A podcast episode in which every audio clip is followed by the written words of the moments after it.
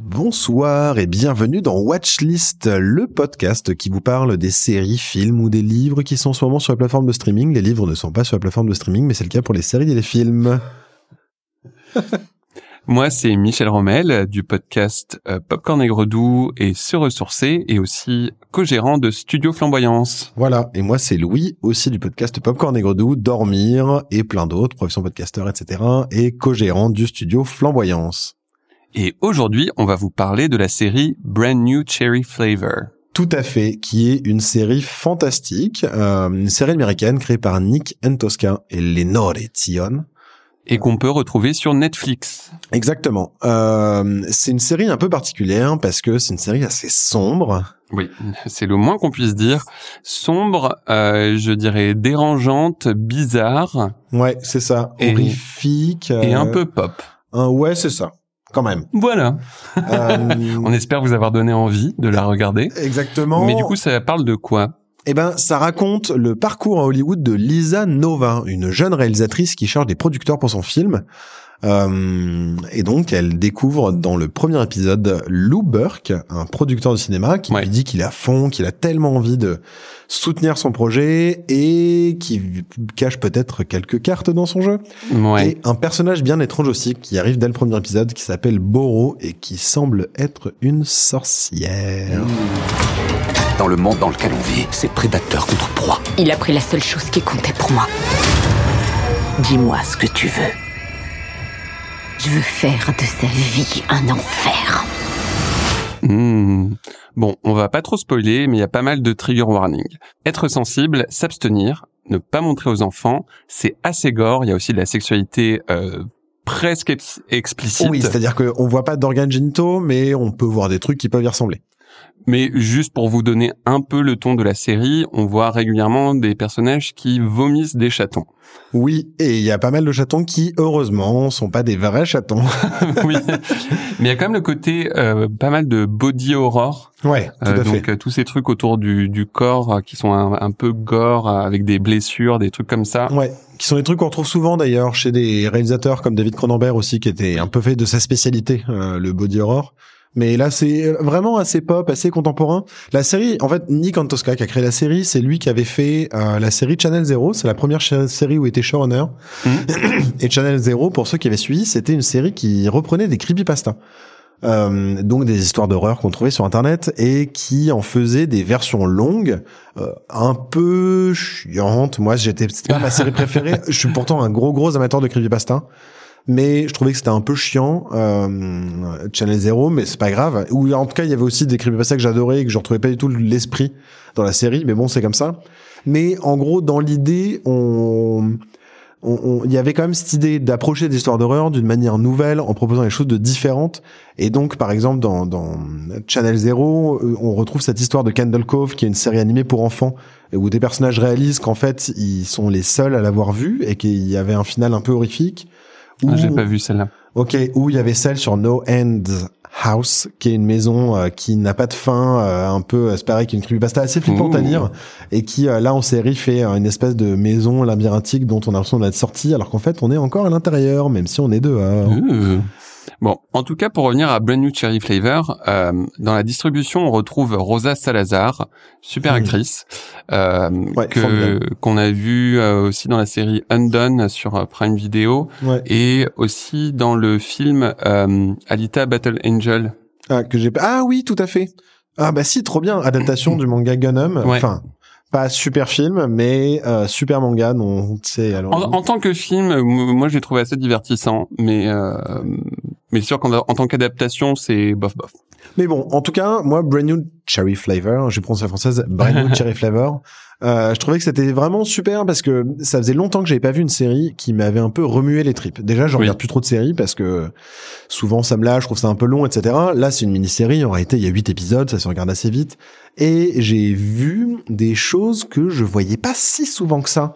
Euh, que ce soit en termes de body horror, en termes d'approche aussi de la sorcière, la sorcellerie, dans une Amérique californienne, euh, dans une Amérique californienne euh, qui cherche à trouver aussi des repères. On est un peu quand même dans cette mythologie hollywoodienne où tout est possible. Oui. Euh, mais d'une manière qu'on voit pas tant que ça. Et surtout en ce moment où il y a pas mal de films, euh, Once Upon a Time in Hollywood, Babylon, etc., hein, qui reprennent un peu les mythologies euh, hollywoodiennes. Mm. Euh, même La La Land fait partie de ça. Oui, tout à fait. Là, je trouve qu'on voit encore autre chose euh, d'une Amérique euh, presque floridienne. euh, Oui, et d'ailleurs, je crois que ça se passe dans les années 90 Ouais. à, à Hollywood.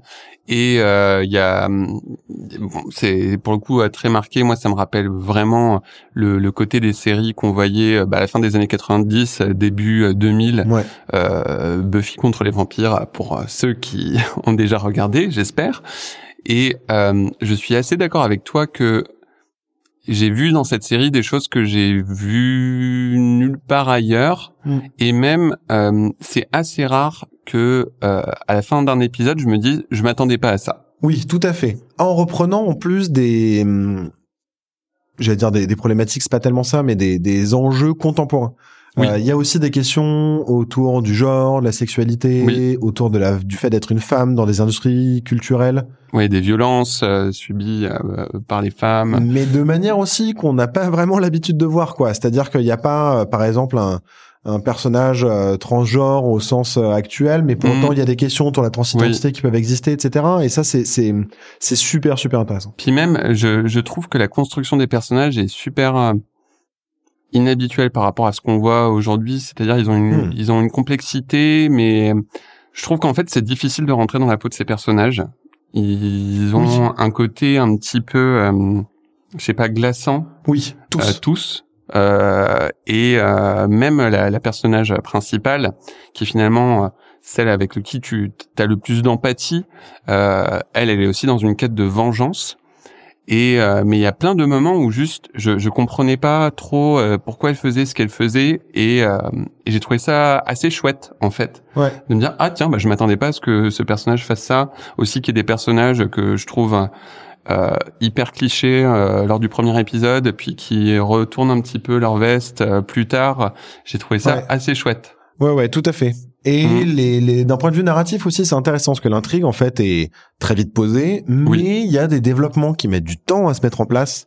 Il y a euh, pas mal de choses qu'on s'attend, qu'on qu'on espère voir depuis le début Mm. et qu'on comprend pas pourquoi on les montre pas et on nous les montre à un moment donné. On montre pas tout. Enfin, je veux dire, il y a, y a beaucoup d'attentes qui a généré beaucoup de mystères oui aussi. Euh, Il y a aussi des trucs où juste ça se passe hyper mal et c'est un peu genre.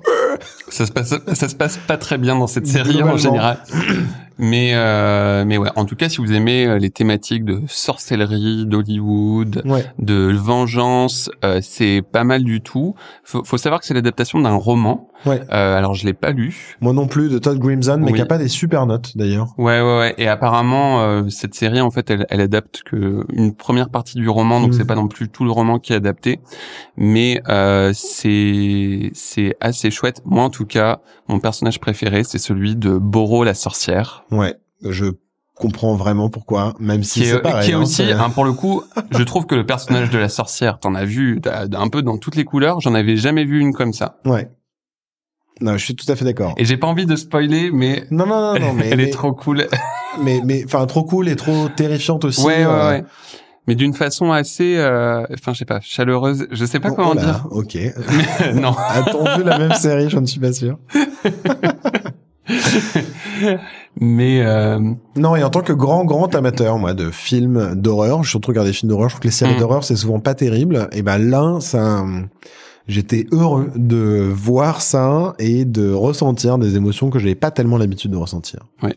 et moi qui suis pas, j'aime pas trop les films d'horreur, euh, juste parce que j'ai assez vite peur. Bon, par contre, je suis pas trop sensible au trash. euh, j'ai beaucoup aimé cette série, donc j'ai juste envie de dire si vous êtes comme moi, que vous aimez bien les films d'horreur, mais que vous aimez, euh, enfin, que vous pouvez tolérer le, le trash, le gore, euh, vous pouvez regarder cette série. Exactement. On arrive doucement à la fin. Ah non, avant, ben je, on, a- on oublie un des trucs les plus importants. On l'a mentionné, mais où est-ce qu'on peut le voir? On peut Ah, voir mais- cette série sur Netflix et également sur Netflix avec de la publicité. Oui. Évidemment, là où le service est disponible.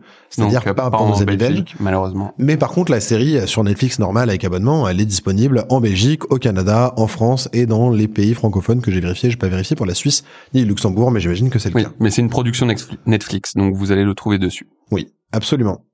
Euh, on arrive doucement à la fin de cet épisode. Watchlist est un podcast du label Podcut. Le label contient d'autres podcasts. Également, comme euh, par exemple Agatha Christie ou La Oui. Réponse D ou plein d'autres. Ouais, plein de super podcasts. Ouais, exactement. Vous pouvez retrouver toutes les productions de toute façon sur le site de Podcut qui est podcut.studio. Si vous voulez soutenir Podcut et ses podcasts, allez sur leur Patreon. C'est le patreon.com slash podcut. Exactement. Et le label a également un Discord dans lequel vous pouvez retrouver et échanger autour des podcasts. Et de toute façon, tous les liens sont dans la description de cet épisode. On vous embrasse. On vous embrasse et merci à Podcut de nous avoir permis de parler sur Watchlist. Oui, merci beaucoup. Tout ce que je voulais, c'était faire un film.